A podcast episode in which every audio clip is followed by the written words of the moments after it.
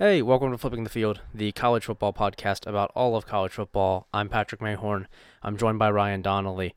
Um, we are recording here on Sunday, November 28th. I'm I'm dating this because a lot of things are happening right now in college football, and I don't want us to be horribly out of date by the time this this goes out. But I do want people to know what the current situations are in college football as we are recording, and so that when news inevitably does drop between now and when this episode goes up, you understand why we didn't cover it.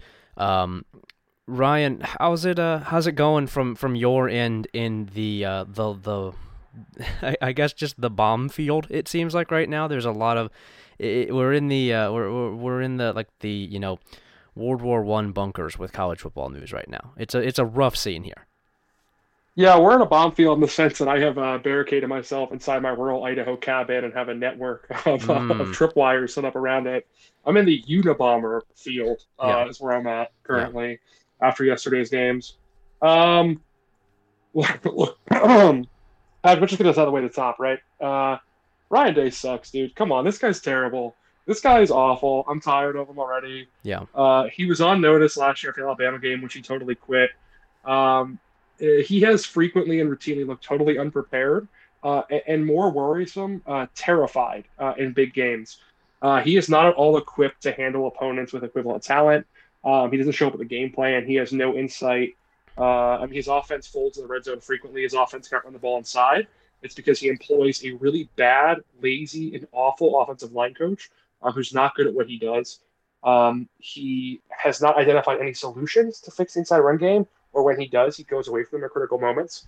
Um, he runs essentially what people have criticized him. It's a seven on seven offense. Like I understand they average a high number of yards per carry, but beating up on Akron, Maryland, and Indiana, like bottom dwellers like that, is not really impressive. Like it doesn't do anything for me. And uh, he, he's now, I mean, his offense looked terrible against Penn State, Nebraska this year. They got manhandled by Michigan and Oregon. They didn't even show up to play against Alabama. Uh, it happens a lot, man. like uh, Northwestern confused them last year. Uh, Wisconsin did it for like three and a half quarters uh, a couple years ago. Like this team has gotten punched in the mouth. Uh, Clemson did it in 2019. Like this team gets punched in the mouth on offense all the time and does not respond at all. Um, I think that starts with. I, I mean, it, it, sounds like tough guy football shit when you say this, but truly, like I, I think he has a soft program and is a soft coach um, who is terrified at the moment more often than not. I mean, does that sound crazy to say? Like, because that's what it seems looks like to me all the time when he's the coach. Yeah, I, I mean, I, I think that it's hard to watch that game. Uh, I was, you know, I was in the press box for it. I, I saw every play of it. Uh, I saw Ohio State look beaten even beyond just what was showing up on the stats and on the final score. I saw Ohio State's offensive tackles look completely lost and outplayed by, by you know David Ojabo and and uh, Aidan Hutchinson, who uh, uh j- just for for for the sake of mentioning it, that kid is is damn good. Aidan Hutchinson, good lord, that kid is good. Uh, I'm not breaking any news here, but man, that uh, I I was I was blown away He's by impressive. him. I was blown away by him, but I also like Ohio State advertised all season that it had two first round offensive tackles, that it had a, a this this star offensive line and people who hadn't watched Ohio State said, "Oh, well, they have the best offensive line in the country. They could play against Georgia's defensive line." No, they don't. They don't have the best offensive line in that game. they they had they had I mean, they were beaten badly all game, and it's been an issue for Ryan Day for yeah a couple years now, where they just can't really take, they can't really play against teams that are able to out physical them, and that's not a whole lot of teams because Ohio State's talented enough to overcome that, but it is certainly it's an issue. I think it's it's absolutely a, a Ryan Day specific issue. I think it's a program issue. I think that it, it's it's really kind of the opposite of what Ohio State Ohio State fashions itself as a strong program, fashions itself as a as a tough program, right? Like that's the stance that it takes. It has the the strength and conditioning staff that tries to tout itself as oh we're going to build them up as big as we can right? And so Ohio State is is left with a whole bunch of these players who are I would say largely speaking bigger than their frames probably call for for the sake of strength training. And then they're still not strong in the trenches. They're still not able to handle big games like this. So Ohio State's stuck with just a bunch of big slow players who don't really do all that much.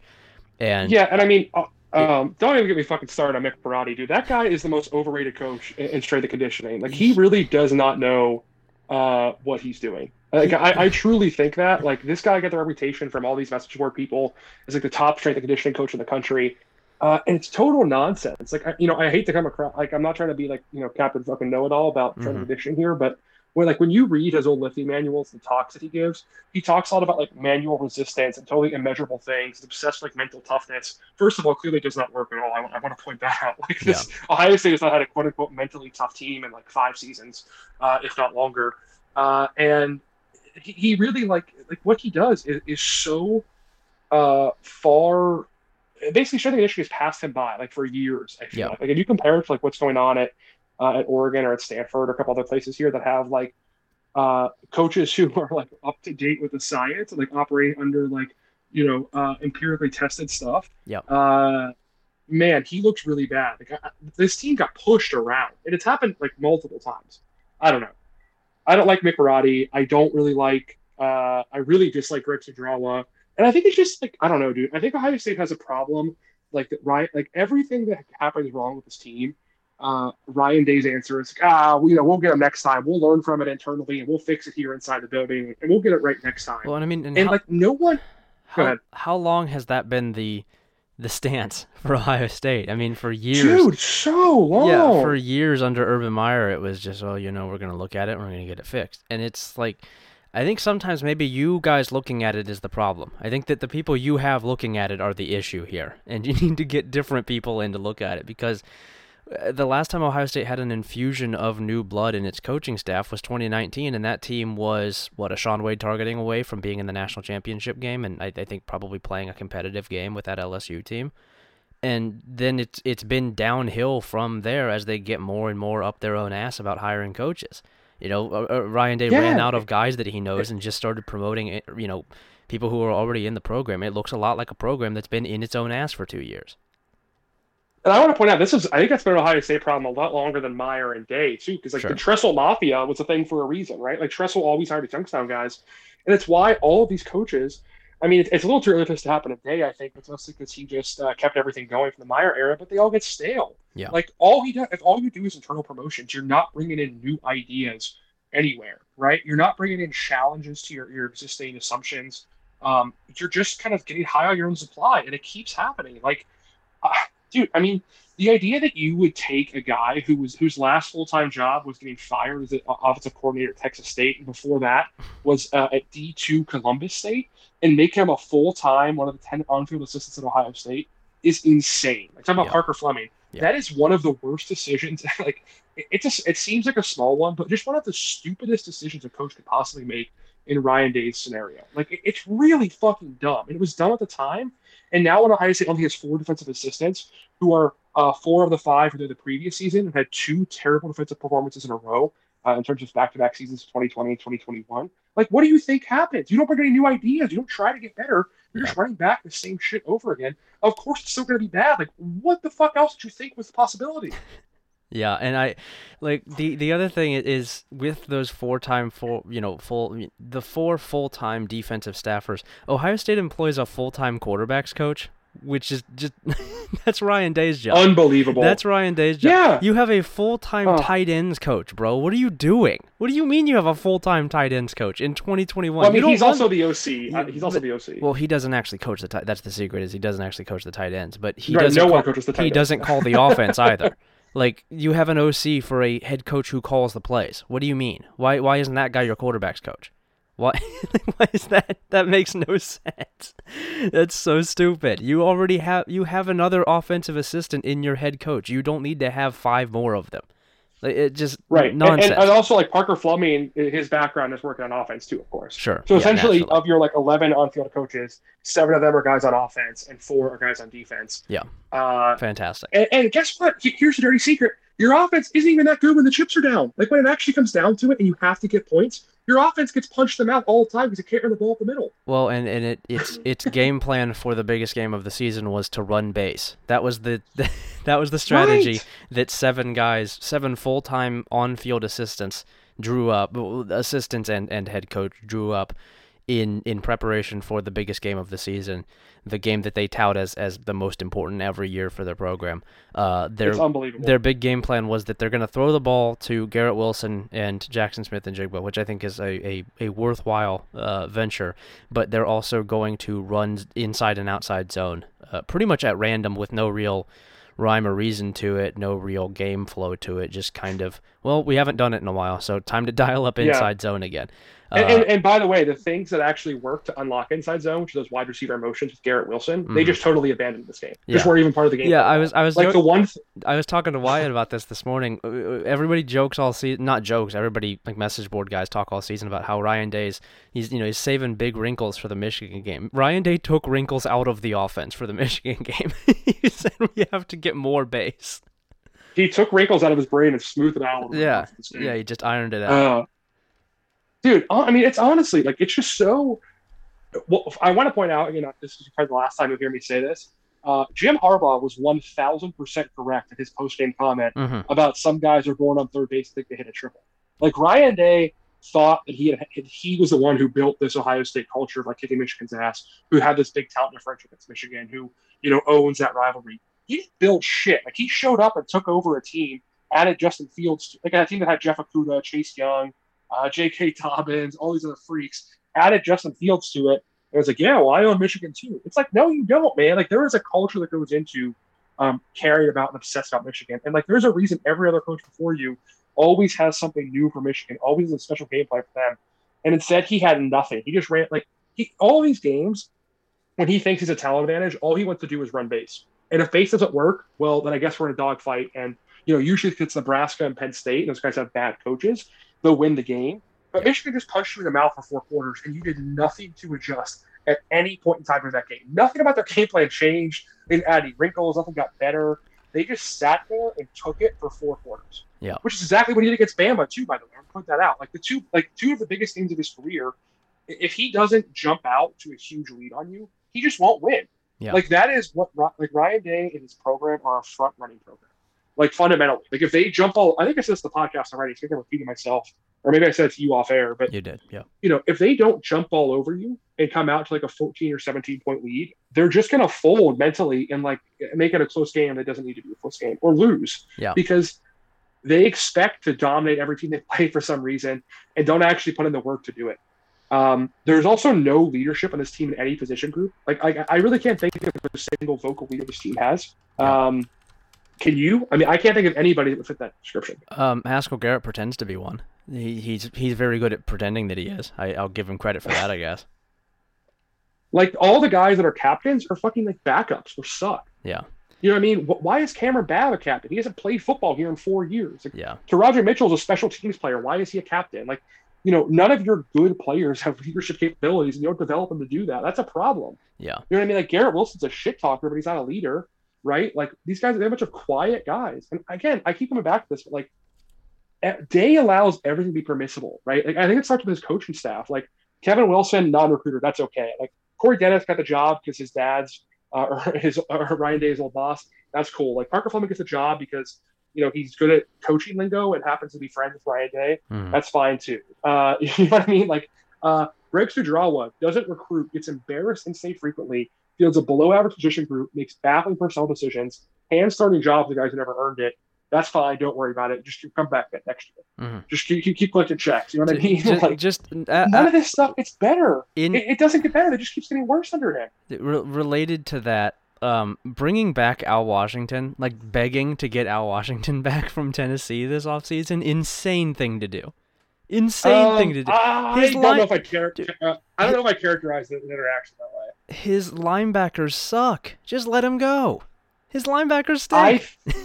he I'm actually kind of torn on that Washington man. I, I, like I think he can't. The linebacker unit was pretty good the last couple years before this. Before this, I, I don't really. I don't. I, I think that uh, improvement in 2019 was largely Jeff Hafley.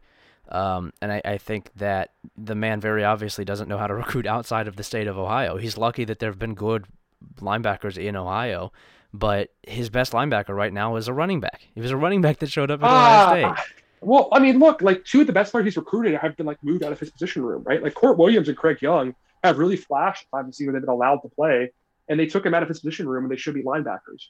like that that hurts the depth too, right? Sure. I, I still think that like Steele Chambers getting worse as the season goes on or Cody Simon falling off a cliff, that's probably not you know, it's not reflect, a good sign. It's no, not it's reflecting not well. but... Like there was a play yesterday, one of the Hassan Haskins, one of Hassan Haskins' 55 touchdowns, uh, where on the goal line they're like a yard out. I don't know if you saw this, but both Ohio State linebackers, it was Steele Chambers and Cody Simon on the field, get blocked by one right guard. Um, and there's like there's a huge hole and Haskins runs right into it. But like Steele Chambers is just kind of looking at him. He doesn't even really get blocked. He just kind of walks into the guard instead of he's the you know he's the the he's the other side of that gap. He should be the one there, and he's just he kind of gets sucked to the other side of the field and doesn't even try to bounce back. Um, those guys stink. They're not any good. Like the yeah, linebacker, really the linebacker Steele Chambers flashes, and I think that he was pretty good at the beginning of the season, but he looked like shit yesterday, just like every other linebacker on the team. Um, he looked really bad. I mean, he, like, he at least flashed sometimes. Like he was at least making some plays towards the boundary, but uh, not nearly enough. And uh, I mean, it's pretty easy to look good when the guy opposite from you is, is Cody Simon. Yeah. you know what I mean? Yeah.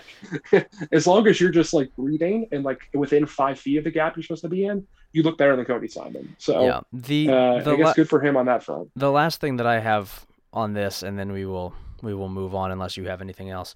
Um, I have more. Okay, well, my my last thing, and then I'll pass it back to you, is that before the season, uh, we we talked a little bit. I wrote an entire article about how Ryan Day, in the way that he got this job, was kind of reminiscent of what happened at Miami when Larry Coker took over for um, Butch Davis. Uh, and we talked about how that probably wasn't a thing worth worth really thinking about, but it was a thing to just draw you know eyes to and just say, hey, kind of kind of similar. Um, I don't know if, if you remember. I, I have a, a decent grasp of this from going back and watching these games, going back and reading about this team. Um, do you remember the thing that, that was kind of the downfall of those Miami teams, of the Coker teams and the Coker years in general? Um, no, not really. I wasn't really it an was, active football fan at the time. It was that they rolled the ball out and expected the other team to give them the win because they were Miami. Um, it was Right, it was right. that they had a whole bunch of former five stars who assumed that they could just do that and it would be fine. Um, and largely for the first two years they were right. They they were dominant in 2001. They were really really good in 2002. 2003 they walk into the Virginia Tech game. They're at Virginia Tech playing at Lane Stadium, very physical team, uh, and they get the shit kicked out of them. They just get absolutely drilled, lose to Tennessee the next week. Um, the thing that killed Larry Coker at Miami was atrophy. It was not really making changes to anything that was going on within the program, not wanting to step on anybody's toes, not wanting to draw the same title that his predecessor did, which was as something of a hard ass. Larry Coker really liked to be styled as the players coach, and eventually Mhm. it caught up to him because none of his players could win tough games. Um, he had a, a a team that was largely speaking not built to win big games because it wasn't tough enough to do so. It wasn't mentally tough enough to do so. He couldn't do things like go for two down nine out of fear that if he doesn't get it, his team will quit. Um, that I'm not gonna say that Ryan Day is Larry Coker, but I'm say I'm gonna say his team looks a whole lot like those Miami teams did. Like a lot of the issues. It's definitely starting to. I, I do want to point out, though, I think one thing that might be different is I would argue with Larry Coker, the problem with those teams was the underclassmen, whereas I think the problem with this team is the upperclassmen. Oh, don't right? worry. Like- I, I think the underclassmen here stink too. I, I wouldn't. I I uh I just don't think. I don't know. I think there are a lot of guys who are at least starting to make a difference, and, and I mean, it's going to be like it's very hard to build a program when you don't have veteran leadership or, or senior guys to show the way to younger players. And Ohio State's now in a situation Yeah. because of what happened with Urban Meyer's recruiting failures towards the end of his tenure, as well as his coaching hire failures and a lot of other failures, and including the failure of his brain most of the games. um, but Well, I, mean, but then I don't know. Like What do those young Yeah. guys grow into then? If that's all they've ever seen. that's a question, right? And that's a scary place to be because then, like, the individual development of these young players is determinative of the future of the program. Yeah. And that is a scary place to be in. Like, I, I'm, I'm not saying it's a good place, but like, I think there are at least reasons to be reasons I think it's going to turn in the right direction. Um, in terms of like Tyleik Williams, JT Tuimoloau, and Jack Sawyer seeming to give a shit as freshmen on the defensive line. Sure. Um, like Tyleik being as outraged as he has been, if he wasn't getting snaps the last few games, which he should be pissed about. Yeah. Uh, is at least a good sign. Like guys who are hungry to play and know they're better than these upperclassmen, they're ahead of them. Um, you know, I, I think like hopefully CJ Hicks and Sonny Styles as guys at linebacker. Um, hopefully there's more of them besides that. Mhm. Hopefully Kourt Williams adds an edge to this team. Like, I don't know. It's a lot of hopefullys, hopefullys, hopefullys across all positions. Um, but Ohio State at least has skill talent, right? And like I think that as these guys get older, if the mentality or the coaching staff uh, actually becomes as like ruthless as it should be, and as people pretend that it is in the media. And, again, I want to point this out. I've been saying it for weeks now, but calling Ryan Day aggressive is such a fucking It's disservice ridiculous. Anyone It's who's wrong. reading it. it is such an embarrassment. it's It's, wrong. completely yeah. wrong. Running a spread offense does not make you aggressive in 2021. Right. That's stupid. ridiculous. Like I don't understand what people think is aggressive about it. Like and genuinely, what has he done to earn that moniker? Like he brought in Justin Fields instead of Tate Martell. Who Yeah. wouldn't do that? Yeah, he Like fi- he what fired coach in the Greg country? he fired Greg Schiano who was already going to leave. Great. Right, right. He got rid of Billy Davis and Taver Johnson. Like, oh man, that was a tough one. Like really, really, really hard choice there. Yeah. Uh, what a ruthless guy. Like he's kept this fat fucking lazy loaf Greg Studrawa around for how many seasons now to do nothing for this team. Uh, he's kept he's let every guy let their position group get worse. Al Washington's done nothing this year. Larry Johnson has the worst year he's ever produced probably in his you know 40 years of coaching. Back to back Uh, too. Like Kerry Coombs uh, was allowed to come back as DC after one of the worst performances in the history of Ohio State, uh, and then had to get replaced by a guy named Matt Barnes. People are now saying should keep the job as DC. Mm. If you think that, you're out of your fucking mind. if you think that Matt Barnes should be given this job as a lone DC, you are not a smart person or someone who's bright anyway. yeah. Like, I'm sorry. He came out against he didn't adjust the entire game against Michigan. Came out at four two five because he running down his throat for four quarters, didn't change anything. Yeah. What about that tells you he's a good coach? Again, because you did well against uh, you know, Michigan State who couldn't protect the quarterback or running back, and, and that's it. Like, what else? Three other good games. Indiana, who cares? I can stop Tom Allen. Mhm. Like, it's you know what I mean? Like, who gives a fuck? and we are hearing that you actually have stopped Tom Allen and you are you are I'm responsible sorry, for Tom. Allen. I'm the one who cut his salary. Yeah. Um, but and, and, and, you know, I mean, and also, what would you say besides Clemson? Because I think Clemson's an exception here. Ryan Day clearly learned from the first game, made adjustments. But again, Dabo sucks. Mm-hmm. Besides Clemson, what would you say Ryan Day has learned from during his tenure at Ohio State? Uh, I mean, not much. I I, I don't. Right? Like yeah. they got killed with boundary runs all day against Oregon. What did Michigan do? Uh, Boundary runs yeah. all day. Yeah, I, I, I don't Like- I, I don't know if there's a great answer because they certainly didn't adjust to the Alabama game in any meaningful way. They pretty much- Right. pretty much just ran it back. Um, they- Sure. And yeah, when he know. struggled up the middle, what did he learn from that last two seasons? Like nothing. nothing. Just let that keep happening, right? yeah, Uh, I I don't think Ryan Day is, is assimilating information. Like, I think he, like again, like you said earlier with Larry Coker, thinks he can just roll the ball out and win these games. And he probably can do that ten times a year, but that's not good enough. Like that is absolutely not good enough at Ohio State to win ten games. You, the talent you have on this team, you should be competing for national championships, or you should be fired. That is the answer. Like if Ryan Day doesn't beat Michigan next year and win the Big Ten again, uh, he should be fired. yeah. Yeah, I don't. He doesn't make major staff changes this offseason, I should say last. I mean, like he has a chance to make major changes to staff, um, it- and it has to happen. Like the whole defense has to be overhauled, right? Like you can keep. Uh, I, I, I know you went out Washington fired. I'm a ambivalent on the matter. Like that's fine if he goes, fine if he stays. I don't really care, um, as long as he's position coach. But uh, Matt Barnes should be nothing better than a passing game coordinator next year, and you have to bring in a real DC and fire Parker Fleming, and you have to fire Greg Studrawa. Yeah. Those changes have to be made. That's three of them. Yeah. Hire a real DC, fire Fleming, fire Studrawa. If you don't do that, you do not care about winning games and winning titles, Yeah, yeah, and you don't earn a paycheck. Yeah. I, That's the standard. Like, like he has to get that done. Yeah, I, I don't I don't think you're off base on on any of that. I'm curious to see what he does because I just based on these first two years, I would not expect all three of those things. And No, neither would I. But- and That's- I just want to go back to the Studrawa thing one more time because I know I really hit on it, and I I really dog this guy a lot. sure, But I, I think the reason I do it is so emblematic of the larger problems of the program, which is that you have this guy who's inherited from Urban Meyer, who at no point in time during his tenure here has really done anything to recruit. Like he doesn't really go on visits to like like high schools. Uh, whenever uh, whenever Ryan Day went to Iowa to go see uh, Peyton Kirkland and Xavier Longclaw, uh, Mhm. Greg Studrawa didn't go. Um, he reportedly had an official visit with Ernest Green. where he didn't even like host Green the Busy, kind of sat down on a bench and watched Green mill around the recruits. Um, he, he didn't have Paris Johnson's phone number until after Urban Meyer left Ohio State. Um, like just basic things you would do to recruit high level players, he does not do. Yeah. He doesn't make an effort. He gets embarrassed on in state recruiting by uh, Michigan State, for Christ's sakes. Like, like just, you know what I mean? Like, yeah. he just gets beat by schools you should not get beat by.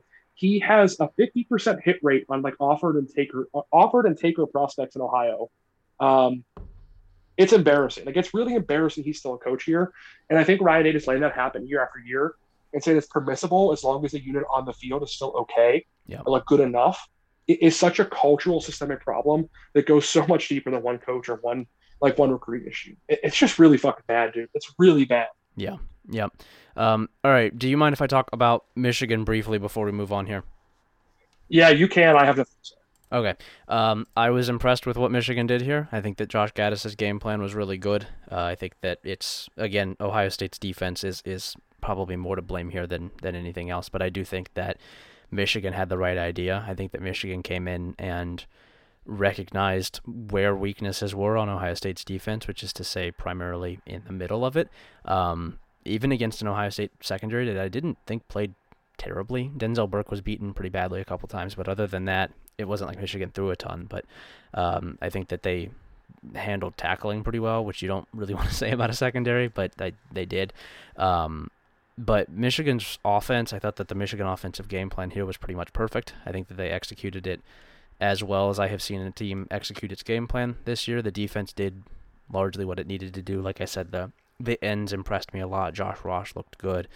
Um, I, I think that this one is it is it's an indictment of Ohio State certainly, but I do also think that Michigan is more so to me than it certainly was before this game or at any point this season a, a real actual full on playoff team. I'm I'm curious to see what they do against Iowa, but I think that they're going to win. I think they're going to be in the playoff. I'm very interested in hopefully a Michigan Cincinnati playoff semifinal. I think that'd be really fun. I would I would like to watch it. Um, and it seems like we're we're on track for that. But it was uh, it, it, as a as a purely as a football game, it was a really cool environment. Uh, getting home from Ann Arbor was not enjoyable, but everything else about the the atmosphere about the game was impressive. Um, and I think that Michigan's performance was really impressive. And I think that lastly, as Ryan has has said, uh, Ohio State has some some I think structural things that need to be addressed sooner than later. And if they aren't, I think this is going to go downhill fairly quickly here. Which is it's you know you'll you'll we are, we are still at the point here where you'll get by the the the powers that be you'll you'll get laughed at for saying like something like that about Ryan Day. Uh, the the you know old guard of, of Ohio State media especially will will laugh that out of the room, but I don't think it's incorrect by any means. I I think that Ryan Day is absolutely someone worth talking about as like someone who has done a shitty job both of the last two seasons and really hasn't yeah proven a whole lot behind beyond like he was good in 2019, I guess. He got Justin Fields. He had a, a ready-made team. Um, and I, like you said, I think Jim Harbaugh was spot on. He was he was born on third base here, and it's uh, I think it's time for him to prove that he can actually get there on his own. Hmm. Well, let's move on to. Uh, we have a lot of coaching news to go over here in the podcast, and it's probably gonna be coming in live by the minute here. Yeah. So we should get through some of these notes. Yep. Uh, fuck to Ryan Day.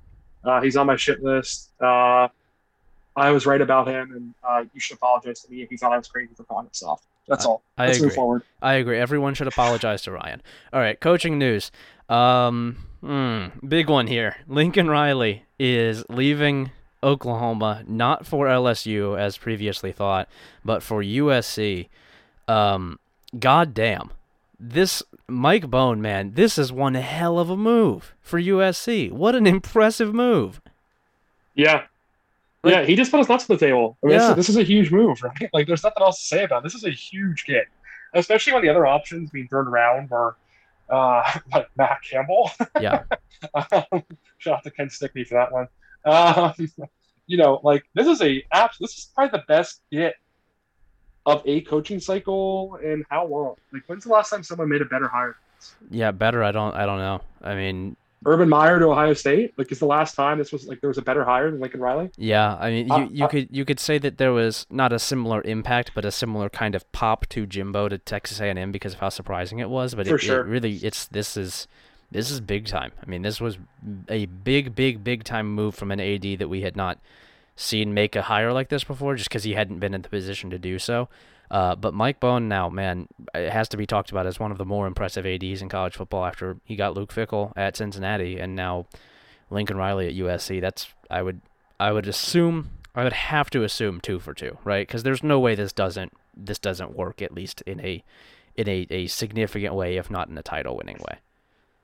Yeah, I mean, I mean, the question is to what extent um, working means. You know what I mean, right? Like, Yeah. uh, I don't know. Like, I think like Lincoln Riley will always spend ten games a year in the Pac-12, which is pretty much working. I can win conference titles Sure. about as often as he doesn't there, um, if not more often. So, I mean, that's a huge win. Yeah, yeah, no doubt about it. I mean, that's uh, that's fantastic. So, Yeah, I I, I think yeah, this is. I don't know what else to say except it's one of the best. It's one of the best hires I can any remember anyone making. Like, it's.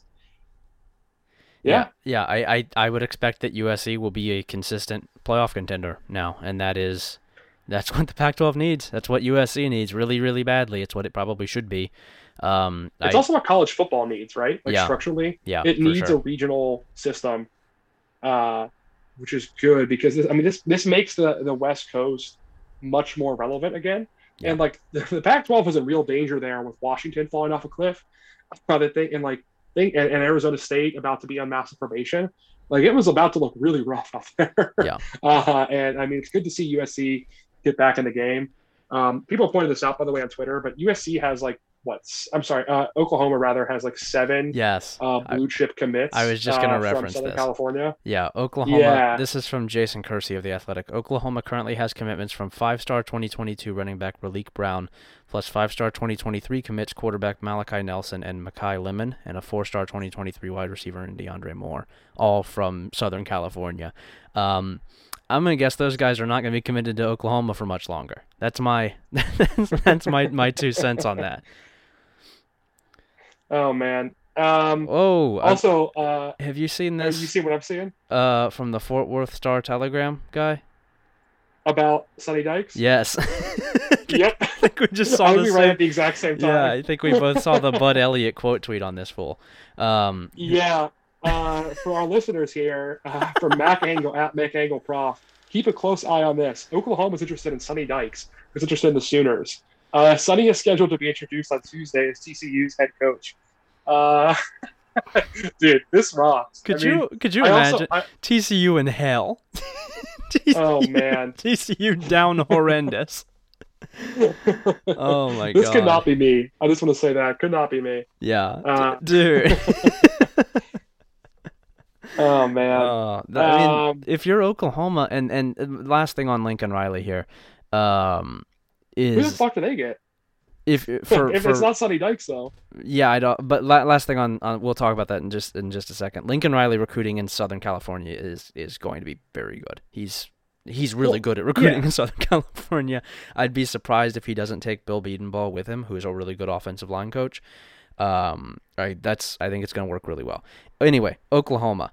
If not, no, no, no. Really quick, because I want to jump into this. This is like the kind of guy you need at USC because, Yeah. like, like we Yeah, talked about last week on the pod. Yeah, USC is a glitz and glamour job. That's how you win there. Like, you win by being the biggest show in town besides the Lakers, because no one's ever bigger than the Lakers. Yeah. Uh, a- and, you get the attention that way, right? Like, that's what you. It has to be a Hollywood program, and Lincoln Riley has the offense and recruiting ability to make it a Hollywood program. yeah, and the Um, quarterbacks. so, uh, right, the quarterbacks especially, yeah. Yeah. Um, man, I'm looking forward to seeing it for sure. I think it's gonna be fun. I like to have USC good again. Um, and Oklahoma, as we're about to get into right now, is now down tremendously Yes. in, into Yeah, the SEC West. What, yeah, what you're selling here is you get to be the third or second best program in the SEC West, and you're also not you're not in the Southeast. You're, and now you can't fucking recruit California because Lincoln Riley is there. What is the Uh, sell here? Oklahoma is speedrunning how to become Nebraska. Yeah. Hey, great move going to the SEC, you fucking morons. You get to be four and eight now. Awesome. God. I wonder if there's any part of like the athletic directors there who are trying to reverse their decision. I wonder if they're like, ah, just kidding. Uh, never mind. Big 12 is looking at no, two- no, we, we'd actually love to play with Houston, Cincinnati, and BYU. Yeah, the- Come the- on down. Like, the Big the Big 12 is looking at its new configuration and seeing two of its teams in the playoff right now and just like, hmm, hmm maybe maybe you guys can keep on moving. you should keep going to the SEC. keep on walking, buddy. We've got two playoff teams. this is right like going to go down as maybe an all-time. I don't know, like maybe an all-time blunder. I- But then I- again, they don't really care about winning games. They care about money, so yeah.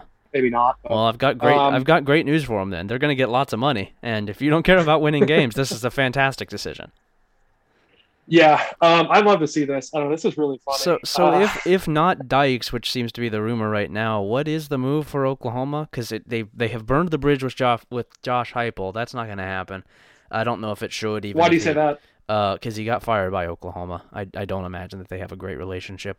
Um. uh, Just just in general. Um, Matt Campbell is the one that, that people have been throwing around. I don't know, jokingly or non-jokingly. I think people know how we how you specifically, but how we on this podcast would feel about that. It'd be very funny. It won't work, but it'd be very funny. Um, if not that, I mean, Dana you- Holgorsen. Dana I wonder if Holgorsen. call Dana. Ooh, Um, I think you, I think you call up Sam Pittman. Yeah. Um, Dana in the SEC probably trying to get Bob Stoops funny. out of retirement. Yeah, they, he's work. the he's the interim head coach right now.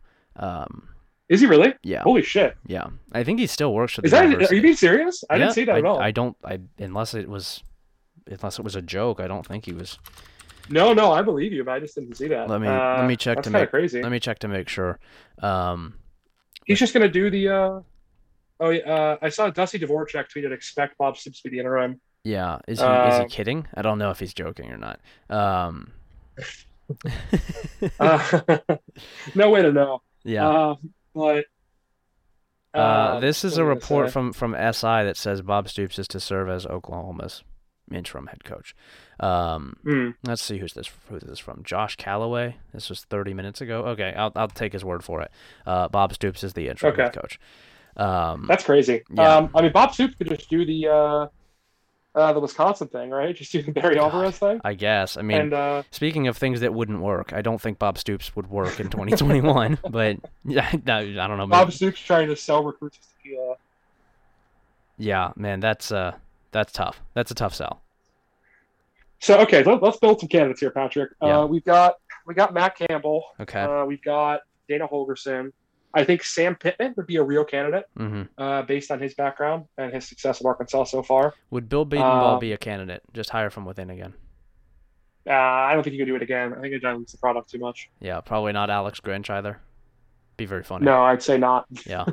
Um, um, maybe you call up Jeff Traylor. Yeah, Uh, I, I would guess he I would guess he turns it down.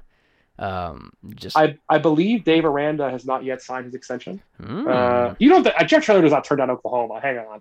I, I don't know. I don't know. I mean, like it's not it's not Baylor or TCU. It's it's uh, yeah, it's the fourth. It's mean, the it's fourth best. It's the fourth or fifth best, fifth best job in the SEC. How could you turn that down? uh, it's a blue blood job. Come on, like I- uh, I mean, for now. even- If for now, it's a blue blood job for the next two years. it's still Oklahoma, dude. It's it, come on. It's like there, there's no world in which Traylor turns down any of like the big three I don't- that region, being Texas, A and M, and Oklahoma. I don't think that they would go after him. I don't. I don't think Oklahoma. I think Probably not. yeah. Probably not. But yeah. Um, yeah, I don't really don't know. I, I mean, they probably make a run at Heupel just to see if he's interested. I don't think he would be. Um, I don't know. I don't I know what think the he's good enough to to make a run at. No, he he's not. But I'm I'm saying that they probably do. Uh, do you call up Chip Kelly? I guess. God, I guess. I don't know what else they're doing. He's not doing anything else. You might as well. Man. Yeah, Oklahoma as a program just really screwing UCLA in as many Yeah. ways as possible. Yeah. we'll, show, Um, we, we'll show you motherfuckers. Yeah. I yeah, I don't know, Maybe man. you try to get uh, Eric Bieniemy from the Chiefs. I don't know. Oh. Uh, It'd be interesting. I think he'd do well, but um, I I don't. I have no idea. I have not seen any names pop up. I I imagine that that Yeah. will happen. That will start to happen tonight as people write their articles. But Uh, yeah, I'm really- trying to start the rumor mill right now. Yeah. Uh, yeah, sure. Ed Orgeron, I hear he's bu- I know. I hear he's not. Uh, he's not busy. that would rock. I mean, that would be really fun. oh man, Oklahoma. Uh, according to Adam Schefter, Oklahoma is targeting Cliff Kingsbury. Let's go. Oklahoma is planning to wait until February to have a head coach.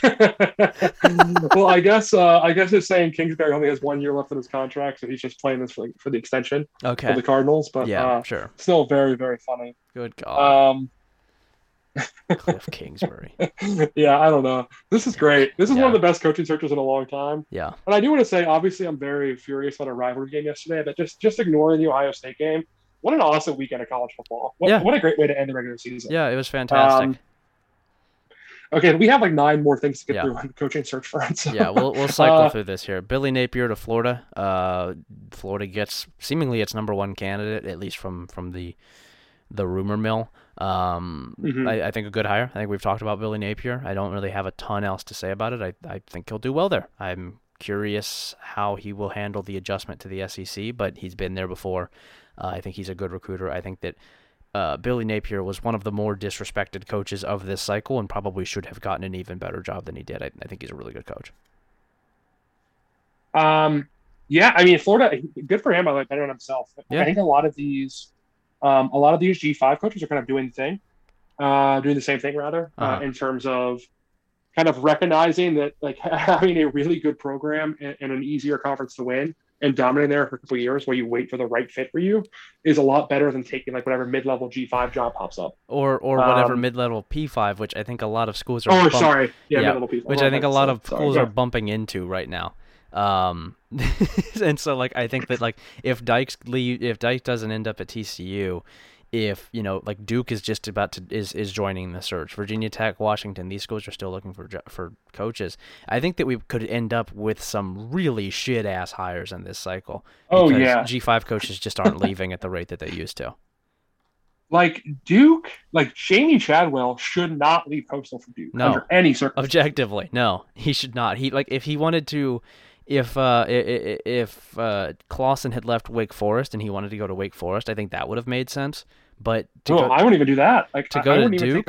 like I, I think you can win pretty quickly at Wake Forest with what Clawson left. That would be my my theory, and you can parlay that into a bigger job from there. But um, yeah, I don't think you take Duke if you're if you're Jamie Chadwell, and so I think there's a lot of hires here where like they're just gonna hire an assistant or some loser, some retread, where you're you're gonna have a bunch of just shitty hires, blatantly, openly, obviously shitty hires, um, which brings us to and I think that this can this can tie in the next two topics as well. What does LS do? What does LSU do now? It misses on Lincoln Riley. do do more like Yeah, LSU do misses out. Seemingly misses on Jimbo. Jimbo has said no a couple times now. Um, Lincoln Riley said last night he's not going- he's not going to LSU. He wasn't kidding. Um, after there were reports there were reports that he was considering that. Uh, my read on it is that he was looking into both. LSU felt confident. He ended up picking USC. But that still leaves LSU without a coach. Billy Napier's going to Florida, which was kind of their last, their you know their last hope. What the fuck do you do if you're LSU? There's no co- there's no coaches Dude. left. They're just a huge unforced error here by LSU. Like Yeah. and, and not taking Napier for the job Yeah. and, and he'd be great for. Absolutely. Uh, just a massive unforced error. yeah. I, Um, like Dave Aranda, we're we're assuming is going to stay at Baylor. It certainly sounds like he wants to stay at Baylor. I think USC would have been the job that he took if he was going to take one. Mark Stoops denied that he's leaving Kentucky. He said he wants to stay at Kentucky. He has not signed an extension, but he has that rolling five-year extension thing, uh, so he doesn't really need to. I don't know who you hire if you're LSU. There's not any coaches. There's nobody left. Do you hire a fucking Bill O'Brien? I mean, I think you're in a really bad spot. Yeah, I, I don't know what to say. I mean, maybe you look at. I can't think Dana Holgers is going to get a big fucking job this cycle, and it seems inevitable, right? Like someone's going to pay to get Dana Holgorsen, which Yeah. is so embarrassing to do. Yeah. Uh, I don't know. Like, I, I really think that they're kind of up shit creek, right? They have to pull something out of their ass in terms of in terms of finding a coach at the NFL level. Yeah. Like maybe you try to get uh, um, who's the Tampa Bay OC, the old uh, Marshall quarterback, Byron Leftwich. Yeah. Uh, like maybe you try to go get Byron Leftwich or Eric Bieniemy and hope that works out. Uh, yeah, maybe you try to maybe somebody know. tries Seems- to go nab like I think Virginia Tech might try to go nab Charles Huff still, even though he was not very good at Marshall this year. Um, it, I think there's going to be a lot of hires like that where it's just like I, I don't know, man. I don't really. This doesn't make sense in the general cycle. Yeah. Um, there's just a lot of nonsense hires that are going to happen. Like, I don't know, could LSU pull off Cristobal or something still? Could that happen? Jesus, Uh, if it can, that it's just gonna kick everything right off again. Um, man. Yeah, that's the. I mean, I, I just don't know. I'm trying to like I'm racking my brain for who you even go look at right now at this point. Um, and I don't think there's an obvious option. Like if you can't get Stoops, and it seems like they probably can't, which is crazy. First of all, by the way, it's nuts that Kentucky might keep Stoops. Yeah. Um, if you can't get him, I truly don't know what your option is. Um, I, I really, yeah, I have no idea. I, I have no idea. There's I'm no. like sitting here grasping at straws. I think it really might be Dana Holgorsen or Sam Pittman. I don't think Pittman leaves though. Yeah, I don't think he leaves Uh, for. I don't think he leaves for anything. I don't. I don't even think he leaves for Oklahoma. He seems to like it at uh, at uh, at Arkansas. Man, Um, do you go for like Dre do you Bly? Hire? you try to get Dre Bly? say, do you hire like Barry Odom or something? I don't know. Good God. LSU, ge- Uh, LSU getting rid of of Ed Orgeron so that it can hire Barry Odom. I mean, here's the thing: is I don't even disagree with hiring like firing Orgeron like in a vacuum. I, I think it makes sense, but the timing they did it in means they should have had time to get a candidate. Like you have to have someone Yeah, tell you yes before you do that. yeah. Uh, uh, Just this is insane. This is an insane thing for for this this cycle to produce for LSU. How did LSU I- I fuck think- this up so bad? I think LSU is like the fourth best job in college football too. Yeah, Like I would only put like Alabama, Georgia, and Ohio State ahead of it. yeah. And they're Uh, gonna end up with like like fucking Bill O'Brien. They're gonna get an insanely shitty coach. Good God. I mean, do you go higher? Like, do you do you take Jamie Chadwell to be your coach? Like, Jesus. Coastal Carolina to LSU is is the goddamn warpath right there. That's crazy. Oh man. I'm trying to, but like, really, like, rack Yeah, your brain. For I don't who else know. Is even an option? I don't know. Um, uh, do you do you go after like fucking Scott Satterfield? Do you? There's not. That would suck. Yeah, that would suck. There's not any sort of obvious coach that hasn't already taken it. Do you do you try and get fucking Paul Chryst who just went eight and four? Do you? I don't know what you do. Do you get What if they Narduzzi? hire Pat Narduzzi? Yeah, we we both got there independently. Hiring Pat Narduzzi at LSU would be the funniest possible uh, outcome. Well, I mean, do you like? Do they look at Dave Doeren? Is that a possibility? Jesus Christ! I mean, he'd take it. Dave Doeren would take the job. Oh yeah, he Dave, would take that. Dave job. Doeren will take any Uh, job that you offer him. If you want Dave Doeren to work at your coffee shop, Dave Doeren will do it. just, to, just to give him an offer. I'm just, I'm just scrolling through like, Like Sean- standings right now to see who Sean Lewis? Does Sean Lewis end up getting a big job out oh of this? no, there's no way Sean Lewis gets LSU. I don't think he's that good. I- He went like seven and five in the MAC. I don't know. Come on. I'm j- I mean, Uh, I don't think he gets LSU, but does he get a big job because of this? Because there's such a dearth of, of coaching talent? someone's gonna hire Mike Locksley, dude. It's gonna be me. I'm gonna do it for Ohio State. Um, unironically, I think LSU should look at Jeff Brohm. oh my god.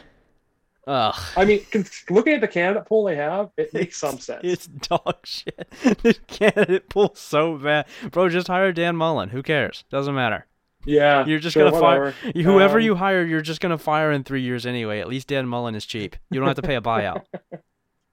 They need to get uh, Brady Hoke back in a big job soon. No, That's what we need. no, leave him be. Le- you leave Brady alone. We love Brady.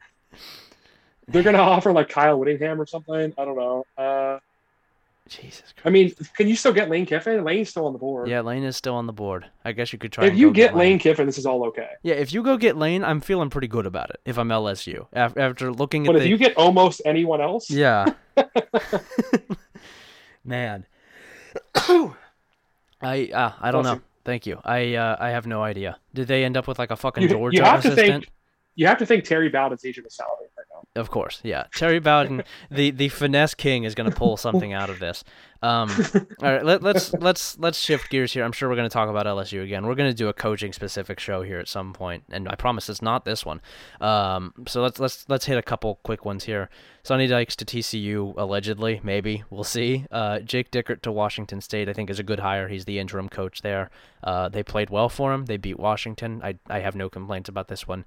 Uh, Jerry Kill to New Mexico State. Who cares? Who gives a shit? Doesn't matter. He'll be gone in three years anyway. Very weird hire, but also New Mexico State is a is a dead program. Um, David Cutcliffe is out at Duke. Um, any thoughts on any of those four? Um, hmm. Yeah. Uh, more like David Cutcliffe, huh? Yeah, get his ass. Um, Show him who's boss. Jake Dickert's a good hire. I like Wazoo. Yeah. Uh, Wazoo's really good. Um, uh, I think that uh, Sonny Dykes, as I already tweeted and you agreed with, we put a pox on his house. Uh huh. Uh, he Get him outta here. is making the wrong move. Bad guy, Uh, certified. Bad guy. Bad dude. If he gets yeah, the don't like. Oklahoma job, then then I I would understand it. But SMU to TCU, no, no. Get real. Yeah. Yeah. Come on. Grow up. Uh, TCU's a worse job. Yeah. It's boring. It's boring SMU. You're like if you're, you're it's SMU if your booster didn't give a shit. Yeah, I mean, all your players were openly roasting TCU this season and saying no one comes here to go to Fort Worth, right? Yeah. Yeah. uh, uh, I don't know what else to say. I mean, that, that I hate Sonny Dykes now. He's a, uh, unless he uh, leaves TCU, he's on my shit list for good. Yeah. Loser. Uh, Loser mindset. Jerry Kill, very funny. He got a job again. Mhm. Um, Good for him. Good for Jerry. yeah, We love Jerry. Um, good for Jerry. yeah. So it so so Duke here, just real quick, and we won't go as in depth on this. Jamie Chadwell is saying no. I, I don't know. I don't know who you hire here. Do you go after Mike Houston after he went what seven and five at ECU or whatever it is? Do you try and get five and seven Will Healy? Uh, what is the move here? This doesn't make any sense. Uh, Why are you? maybe tr- you hire one of the two Clarks. You either hire Bill Clark or Shawn Clark, sure. right, from either uh, UAB or App State. Oh, maybe Um, Fuente. Just bring him right back to the ACC. Yeah. Come on, Fuente. Come one Uh, state down. Uh, I'm trying to think who else is out there. I'm just again, I'm just scrolling through job openings right now. Yeah. Uh, Sean Lewis would take it. Yeah, Sean Lewis Uh, certainly would take it. Sean Lewis would take uh, again. I think he'd take pretty much any job. Um, Can I give you a really funny scenario? absolutely. Uh, Duke head coach Hugh Freeze. Okay, I'm in. All right, I agree. Yeah, Hugh Freeze is going to get a big job about out of this. How do we forget about Hugh Freeze? I mean, it'd be funnier if this all somehow came about that Hugh Freeze didn't get a big job. Hugh Freeze gets fired. Everyone gets an upgrade except Hugh Freeze. That's a better Uh, outcome. Hugh Freeze really did fumble the Uh, bag because if they go ten and two, he's getting the LSU job. This man fucked it Mhm. up so bad, brother. Yeah. You you had Malik Willis. Uh, How did you do this? How did you go seven and five with Malik Willis? What do you mean? Jeez. Uh, I don't know, man. This stuff rocks. Yeah. Uh, La- I love the coaching carousel. It's, so fun. It's great. Last last little bits here. Uh, open jobs at Washington, Virginia Tech. I don't think SMU is still open. I think SMU hired Rhett Lashlee. Um, but- oh, you're right. They did. yeah, My we bad. have SMU on the list. Louisiana now has an opening. Akron, Louisiana Tech, Troy, and FIU, and then Miami is kind of teetering. Doesn't I don't I don't have a great read on that right now. Um, I have no idea for any of these jobs. It seems like Justin Wilcox might be the favorite at Washington, with Kalen DeBoer also in the conversation. Oh, that I- is pathetic. Yeah, that's not great. Virginia Tech, I have no fucking idea. Maybe Charles Huff, I guess. Maybe Jamie Chadwell. I'd probably go Someone- Chadwell, I- but I, I don't know. I, I think someone has to hire Kendal Briles, right? yeah, probably. Um, I think somebody's probably going to hire Barry Odom. I think it might be Louisiana or Louisiana Tech, if I'm being honest with you. Um, which I don't, I don't feel great about. Certainly, if I'm either of those programs. Akron, it seems like he's going to hire Kevin Wilson, or is trying to hire Kevin Wilson, which is a, a trained that way. dog shit hire, insane hire. Um, Troy. I mean, they could do worse, right? yeah, sure. You you could in a row. you could do worse, and they will do worse again. But um, it's it's not gonna it's not gonna be good. Troy, uh, it sounded like was looking at some P five assistance. FIU, same story. Um, there's still a lot of of open open shit here, and there's going to be more of it once these bigger Oh, jobs yeah. continue to fill. Because Steve Addazio is getting fired too. By the way, that still hasn't happened yet. It's Yeah. gonna happen. Yeah, yeah, they're Um, moving the buyout the buyout money around there. Um, I'm starting to laugh at the idea that like Ohio State's going to fire half its staff and they're going to lose the other half to coaching jobs. Yes, yeah. like Tony Alford's going to go get Colorado State. Kevin Wilson's going to go to Akron. They're going to fire half the staff besides that. yeah. Uh, it's cool. You get, get 10 new coaches. What do I care? Yeah, Brian Hartline is the only man left standing. Brian Hartline is Ohio State's only returning assistant. And that's cool. Yeah, we do love that. Um, All right. Anything else on coaching news before we talk games real quick here? Uh, no, I guess not. All right. Well, we will we will be back with a full coaching show, but for right now, this is what we've got. All right. Game recaps: Iowa beats Nebraska. Minnesota beats Wisconsin. Uh, Michigan versus Iowa for the Big Ten title game is set. We're gonna go by conference title matchup. Um, uh, Nebraska does it again here. Very funny that Nebraska just keeps doing this. Um, I don't know how Scott Frost didn't get fired. It really seems like he probably should have. His is, this is a dog shit coaching job that he has done with this team. I think he's cool. I think yeah, he's cool. I think he's cool. I think this was also like an eight and four or nine and three team, and he fucked it up so bad that they went three and nine, which is just incredible. That, that, do you know how shitty a coach you have to be to be six games below replacement? That's insane. That's so bad. and it's just it's great too because everyone could see it coming. Like, have you ever seen the movie It Follows? You know, I'm talking about the horror movie. I'm familiar with it. I have not seen it. Uh, the premise is there's like this monster, right? It can take any shape, uh, someone you know, someone you don't know, and it can, you know, but it always moves forward at the same rate, and it's always moving towards you. Sure. Uh, Nebraska is the it follows loss in the sense that you don't know how they're going to do it, but you know it's coming, and you know it's coming at the exact same time, which is the last 30 seconds of the fourth quarter. Yeah. And that's when they're going to blow it, and it happens every single week. Yeah. Yeah, that, absolutely. I live bet everything I had on Iowa. Love that. Love that for you. Um, Minnesota beating Wisconsin is very funny. PJ Fleck actually probably does get a bigger job out of this. We were joking about it a couple weeks ago. He probably does get a bigger job this offseason. Um, Wisconsin should open, and it should go hire Sean Lewis. Paul Chryst fucking sucks. This guy is terrible.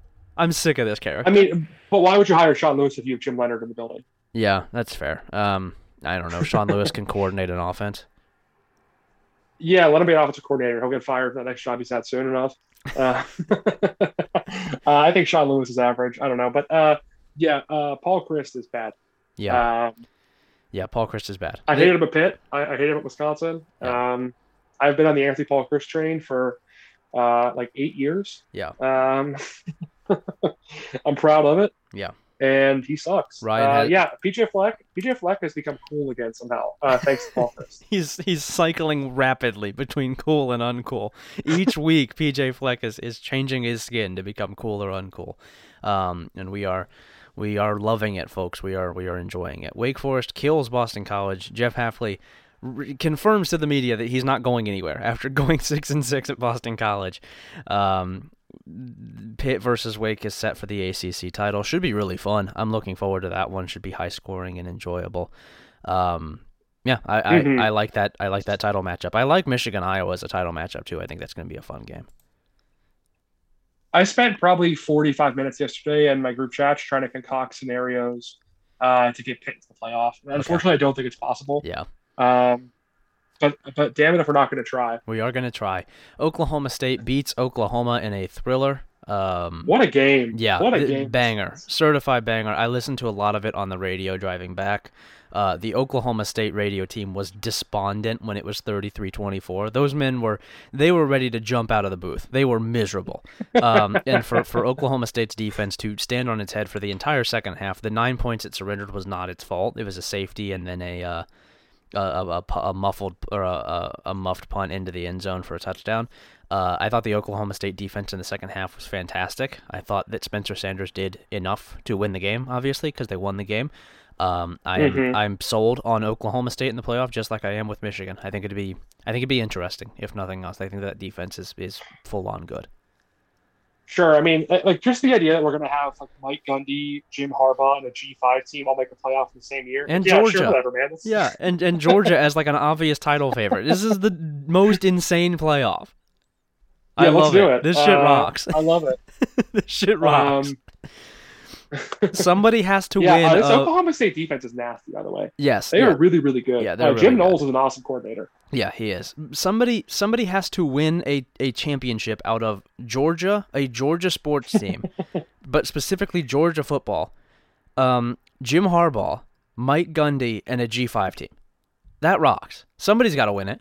I don't know who's going after to. the Braves won the after the Braves won the World Series, I think we're going to find out if, if the state of Georgia has like freed itself from the curse or just got its only title it's going to get for the next sixty years, uh, Yeah. based on how this playoff goes. yeah, and, Uh, I, I was posting this in our group chat last night. I am really worried the Michigan can actually win a national title now.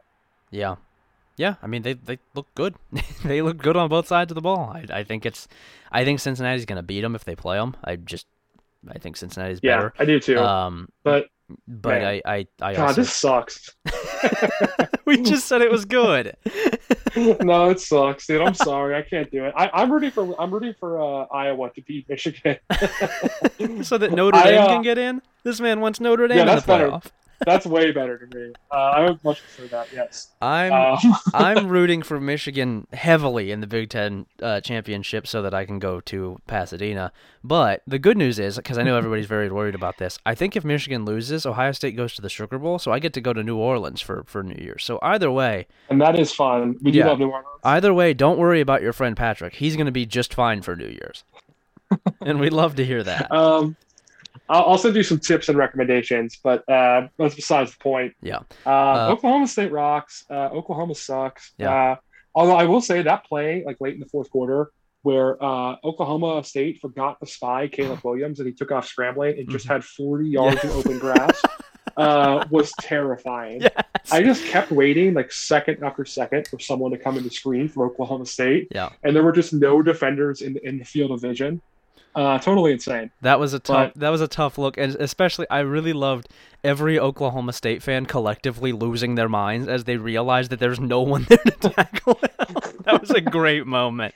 Oh man, I mean, Patrick, I hate to say this, but you know, like the most Oklahoma State and Michigan ways for the season to end is after they finally beat their rival, they both lose the conference title game to like Totally. two lost teams, Totally, being yeah. Iowa and Baylor. yeah, leaving us without a Uh, fourth playoff team. There's just not a fourth playoff team this year. Sorry, we only have the three. Georgia gets a bye. Yeah, uh, Elsewhere I in really don't know who would make it in. I mean, it, I, I mean, I, Bama, yeah, maybe Bama. Honestly, maybe Iowa or Baylor does because they're a conference champion. If Oregon beats Utah, maybe it does because it avenges its loss and wins a conference. Uh, Notre Dame would, and then I have no fucking clue. If Cincinnati loses, we're shit out of luck. Nobody's getting in this year. It's just Georgia. oh yeah, very grim, very grim scene. Yeah. I dude, I had posted this on, on Twitter. I should probably just read the scenario now for you. Uh, I know you saw this, but Yeah. um, one second here. Let me pull this up. Uh, it's the last time Oklahoma State and Michigan both won their rivalry game in the same year. Uh, was 2011. Yeah. Which is also the last time we had a G5 team compile back-to-back top 10 finishes, Let's go. which Cincinnati would do obviously this year. Yeah. And it's also the last time Oklahoma State finished in the top four. But that also means that Alabama uh, won a rematch of the SEC game and already lost our national Oh no. Oh no. So, oh no. so Alabama's going to lose to Georgia, somehow still get in the playoff and win a national title. I'm sorry to tell you. Yeah. Well, we will have a good run until then. It will be very fun up until that point. Baylor also in the Big 12 survives Texas Tech. No thoughts on that. I think I think that's going to be a fun game next week. Baylor Oklahoma State. It was good last time. I'm I'm looking forward to it this time. Um, and I'm looking forward to Oklahoma not being there, which kicks ass. Very funny. Uh, Yep. Georgia Yep. versus Alabama for the SEC title game. Worst game of the next week. Who gives a shit? Doesn't matter. Georgia's going to beat them by 50. Don't don't even think about this one. It doesn't matter. You don't need to give it any brain power.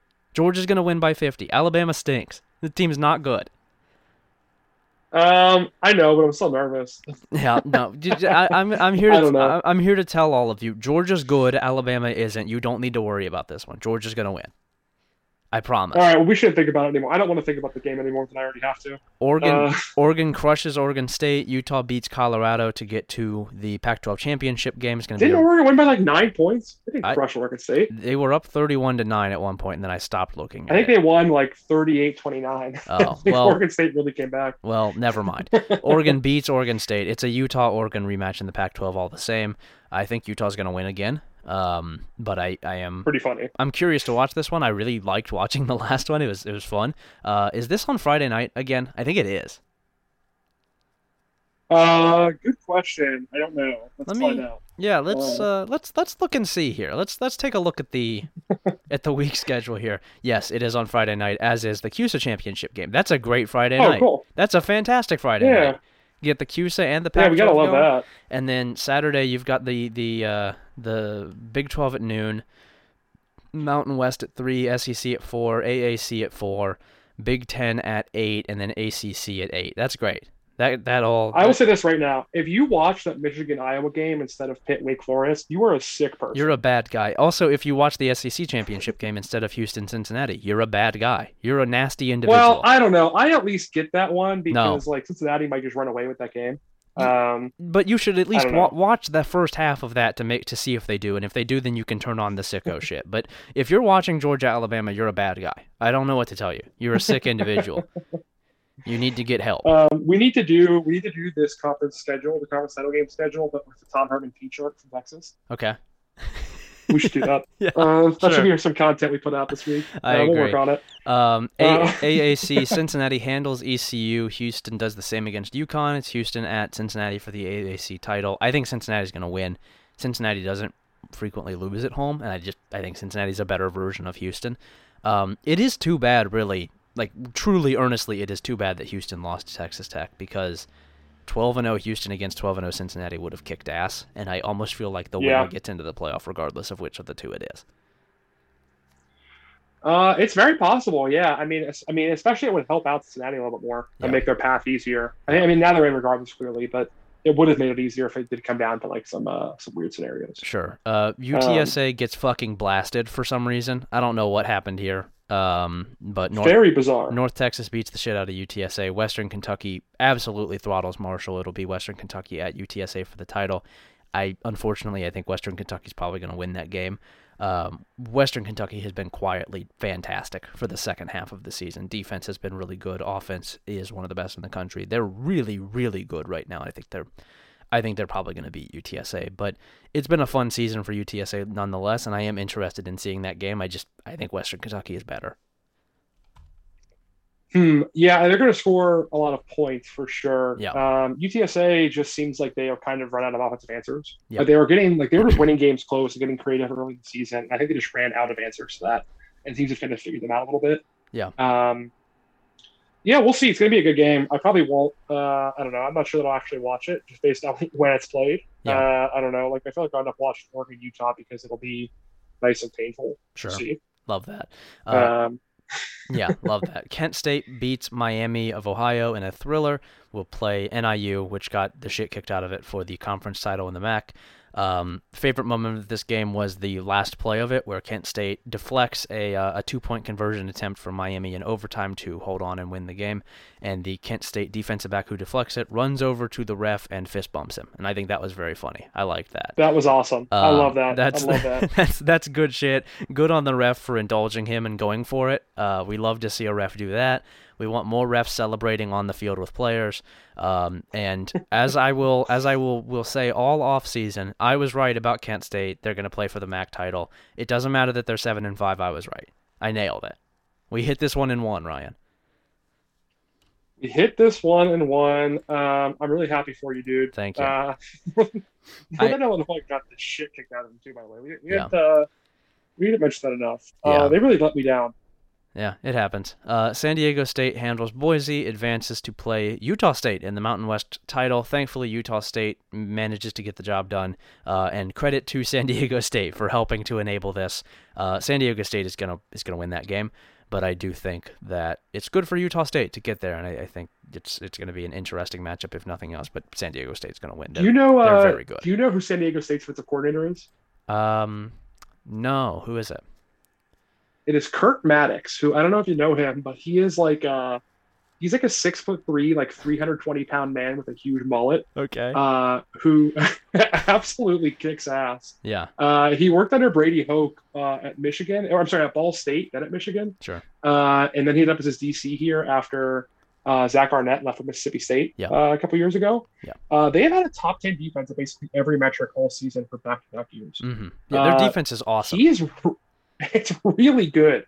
Uh, I know like they're kind of the origin of the 335 with, uh, uh, what's his name? Reed, uh, and then, and then Rocky Ball. Yeah. Uh, but man, like it is, uh, it's really fun to see it executed so well. Uh, this team was really fun to watch. I, I think they're one of the best teams in the country and can play with almost anybody. Yeah. Uh, Louisiana wins ugly as it is wont to do. App State does not. App State wins explosively and, and, and convincingly. Rematch is set for the Sun Belt title. Louisiana is going to be the favorite because of what happened last time, but I think App State is a better team, full on. I think App State's better. Uh, I'm curious to see yeah, what especially happens. Here. Napier is not going to coach, right? I I. I don't. I think he might. I think he might stay around to coach, but I, I would take App State in that game. I'm hoping it's good. I want it to be entertaining. Mhm. Uh, miscellaneous games here. Ole Miss wins the Egg Bowl. Not really a fun Egg Bowl, but it was on. Uh, it was it, it was the Egg Bowl nonetheless. It's better than the NFL. Uh, it's better than the NFL. Alabama beats Auburn in a in a shameful football game. This was a disgraceful affair. Hated this. unbelievable, unbelievable to watch. What the fuck Um, is wrong with you, Bryan Harsin? What is wrong with you? dude? So embarrassing. God. And also, I know, I know we love him too, but Tank Bigsby going out of bounds. Uh, Yeah. you gotta have situational awareness, there, dude. You guys have to like, I don't know, how are you a football player who just doesn't understand like such uh, coaches, players? Does anyone like besides uh freaks like us who think about it 24 hours a day actually watch football? No. Like, do they not understand situational football at all? It No. seems like no one ever does. No, it's just us. You have like four players a year who make a really smart move to go down in bounds or something, and everyone else fucks it up most of the time. LSU beats A&M. Very funny end to the season for Jimbo Fisher, who uh having a great time at A&M. He's really really lighting it up out there. He's he's uh he's worth worth every penny.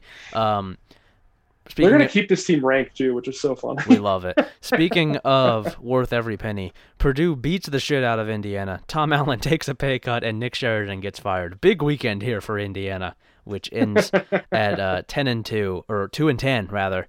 Um boy.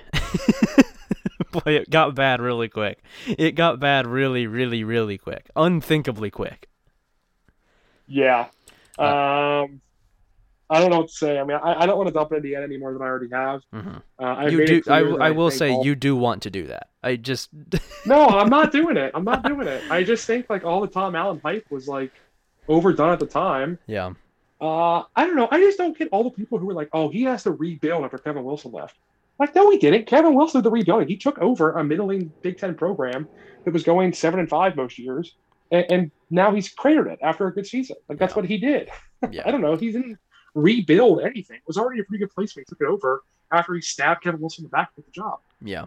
Uh Michigan State finishes 10 and 2. Bad guy. He's a bad guy. I don't know about that. Ke- Kevin, I will say Kevin Wilson deserved it. It was it was correct, but um, Hmm? It's hard to say. Michigan State finishes ten and two. Uh, Penn State falls again. Penn State's got to make some changes to the things that it is doing in football because this this sucks. this is shitty. They can't run the ball. Sean Clifford, man, it's time. Move on. Go go do something else. I'm sick of this shit.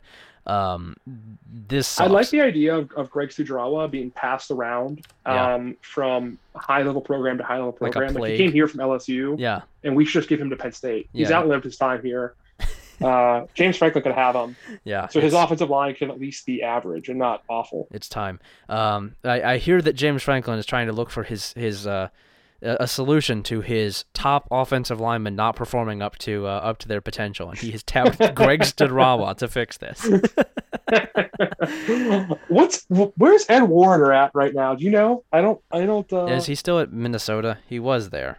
Um, let's see. let's see here.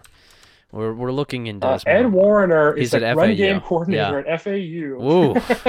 They're not having a great time right now. I'll tell you. Um, uh, yeah, he's he's I don't know. Penn State should bring him in though. Sure, yeah, that'd be funny. Um, if nothing else, that would be funny. NC State beats North Carolina in a thriller. Very funny into this game where North Carolina Oh, just, yeah. just forgets to play at the end of the game. Was up by two scores and just says, "I'm, I'm good. I won't have any more. Thank you. Thank you for offering. These I'm are just good." two two coaches who hate to win big games in November. The Yeah. chips are down. Um, except Mack Brown, uh, you know, hated it for all 60 minutes, and Dave Doeren probably muster up 59. Yeah. So uh, congratulations to Dave Doeren for um, barely winning. Yeah, Washington State fans storm Washington's field after winning, which is just very Did you see this? Yes. It was so good, man. I love that. Washington That is like- State is so much cooler than Washington is. Just purely as a as a program, as a fan base, as a whole collective. They're so much cooler than Washington, and that is shameful. That's shameful. it's great Washington. that like a bunch of kids from suburban Seattle like moved to the Palouse to go to school out there. Yeah. They realize, oh, like it turns out like you can just uh, get drunk all the time. You don't have to like work at you know uh, Microsoft or whatever for Mhm. the rest of your life. Uh, and they love it. and they all start growing mullets, and they come back home for Thanksgiving and go watch this game, the Apple Cup in Seattle, and uh, see their team beat the shit out of Washington and just storm the field as a result. I mean, they had like fifteen thousand fans in that field. Yeah, yeah, deservedly so. There's a, a, a much a much earned uh, field storming. SMU loses to Tulsa. Uh, fuck Sonny Dykes. That's the official statement of this podcast. Fuck Sonny Dykes. This Oh, man yeah. is a piece of shit. He's on notice. You are a bad guy. Um, Dude, we supported him for so long. What a- we did everything. For what a dipshit. Uh, UAB is really good. Bill Clark rocks. Good for UAB. Good for Bill Clark. I think he should get a bigger job. I don't think he's going to, but he, he should. Yeah, not gonna Um, happen. Just bears mentioning that he's good. UAB is good. Uh, and then also you have here all of the religious schools being Notre Dame, BYU, Baylor, Boston College, Liberty, TCU, and SMU should have a playoff. I, I agree. I think you're I think you're spot on here. And the uh, the winner gets to be the religion of America for the year. I think it'd be cool. I mean, I don't know. Notre Dame, BYU, and Baylor are all basically the same team. Yeah. Uh, and then the other teams also exist. Yeah, they do also exist, and they're they're all there. Um, yeah, I, You I know what I, I looked up, by the way? I found out uh, during research for this this bullshit on our document. what's that? Uh, did you know that Syracuse is a religious school? No, what religion? It's a Methodist school. I did not know oh, that. and there you go. Sure enough, we'll we'll put them Uh, in there. Wake Forest is too, actually. Oh. Uh, actually, a Wake Forest, Notre Dame, BYU, Baylor playoff would be fun. Yeah, sure. Let's do it. Let's no Georgia needed. Let's get them all in there. We'll have a good time with it. It'll be it'll be fine. Um, Ryan, you have a uh, you have a dinner to go to. Do you have anything else here before we get out of here? Um, not really, except once again, fuck Ryan Day. Um, he Sure. is uh, on notice heavily. Um, Sonny Dykes is on notice. notice. Lincoln Riley. Dykes is Lincoln Riley is off in a notice. danger zone. Lincoln Riley is off notice. We're friends with Lincoln Riley again. Oh, we, we forgot to mention this too, but uh, also Kentucky kicked the shit out of Louisville in their rivalry. game. Hell yeah. Forgot that part. Mark Stoops is good, man. Uh, He's just good. He- he's just a I good really coach. hope he does not uh, leave for LSU or somewhere else. No, make them starve. Just, just every. I think every coach. Listen, I know all the coaches listen to this. Every college football coach does. Guys, just don't go to LSU. Make them starve. See what happens. Do, do they bring Les Mhm. Miles back? It. I, I want to see. I'm curious. That's all. That's they're all. Gonna do wanna say. something deeply like they're gonna find a coach who's like an, an Arkansas high school coach or something who's Mhm. somehow the next Terminator of college football. Dude, they're gonna. they're just gonna do something devious. They're gonna hire the fucking Presbyterian moron. They're gonna hire the punt guy. I really want to see what they'll do. Like when you just leave LSU to its own devices, Yeah. I, there's no telling what could come. LSU is Um, LSU is hiring Jeff Monken to run the triple option. okay, sure. Uh, LSU somehow hired Chloe Zhao to direct its next uh, Yes. its next big feature. Dude, Uh, Tom Herman coming back to college football, getting the job that he could have had four years ago. Oh man, It's time. that would actually be cool. Tom Herman's a better coach than most of the guys they might hire. Yeah, yeah, that's fair. Um, seems, seems like they should probably we should probably bring him back into the sport here at some point. I don't know what he's doing with the Bears. Yeah. For Tom Herman, the ultimate guy who like seems to love revenge and like being petty. You know what I mean? Tom like, Herman does love somehow- revenge. Yeah, it's like being a guy who takes the LSU job and then just beating the shit out of Texas every year after they fired you with Steve Sarkisian is like that's a pretty good move, right? Yeah, I mean, sure, that could yeah. happen. yeah, absolutely. I'm in. Um, all right, let's get out of here. You can follow the show at Field right. Flipping. Ryan is b is at b1g underscore Ryan. I'm at Patrick underscore Mayhorn. Uh, we will be back on Thursday morning with a a uh, conference championship week preview. We will be back at some point as well with a coaching show when there's more coaching news to talk about. Um, I don't know when we're going to do that specifically, but we will be around for that. Uh, but until then, uh, I guess we'll. Wait, hang on, Patrick. Patrick, sorry to interrupt you, but uh, Lane Kiffin just tweeted a picture of a Louisiana license plate with no explanation. What? Lane Kiffin just tweeted a picture of a BMW with a Louisiana license plate, uh, and no further explanation. What the fuck? I'm googling. I'm I'm googling license plate right now. Uh, what the fuck? Lane, bro, what are you talking about? What? I I don't know what he means by this. What does this mean, Uh, Lane? Lane, what does this mean? Are you seeing it? Yeah, You see it? I'm looking at it. What does this mean? Uh, Lane, no.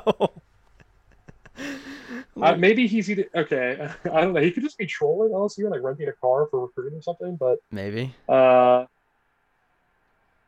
hmm. Good God. Uh, I'm. I don't know what to say. Yeah. Uh, sorry to cancel your outro, but No, anyway, you're, you're fine. Um, you're fine. We've already been canceled. yeah, follow me. Follow me at Sonny underscore Dykes uh Uh-huh. for more more information on college football. Yeah. Um, follow me at. Hold on, unbelievable. Oh, wait a second here. No. Just one more thing. One more thing. You, you saw my bit yesterday during the game, bootlegger Uh-huh. uh, videos. What's that? You, you saw my? Did you see my bit during the game yesterday? All the lit bootlegger videos. You know, bootlegger is Oh yeah, I'm familiar. less than 24 hours. This fucking Shreplaw guy, the Penn State freak who talks about more beers, whatever, Uh huh. took my bit. He's tweeting out bootlegger videos right now. Good lord. Good lord. Just have some shame. Penn State fans, have some shame. What is this? Good as ass. All right, let's get out of here before anything else happens. Ryan, I'll talk to you in a week. Unreal. All right. Bye.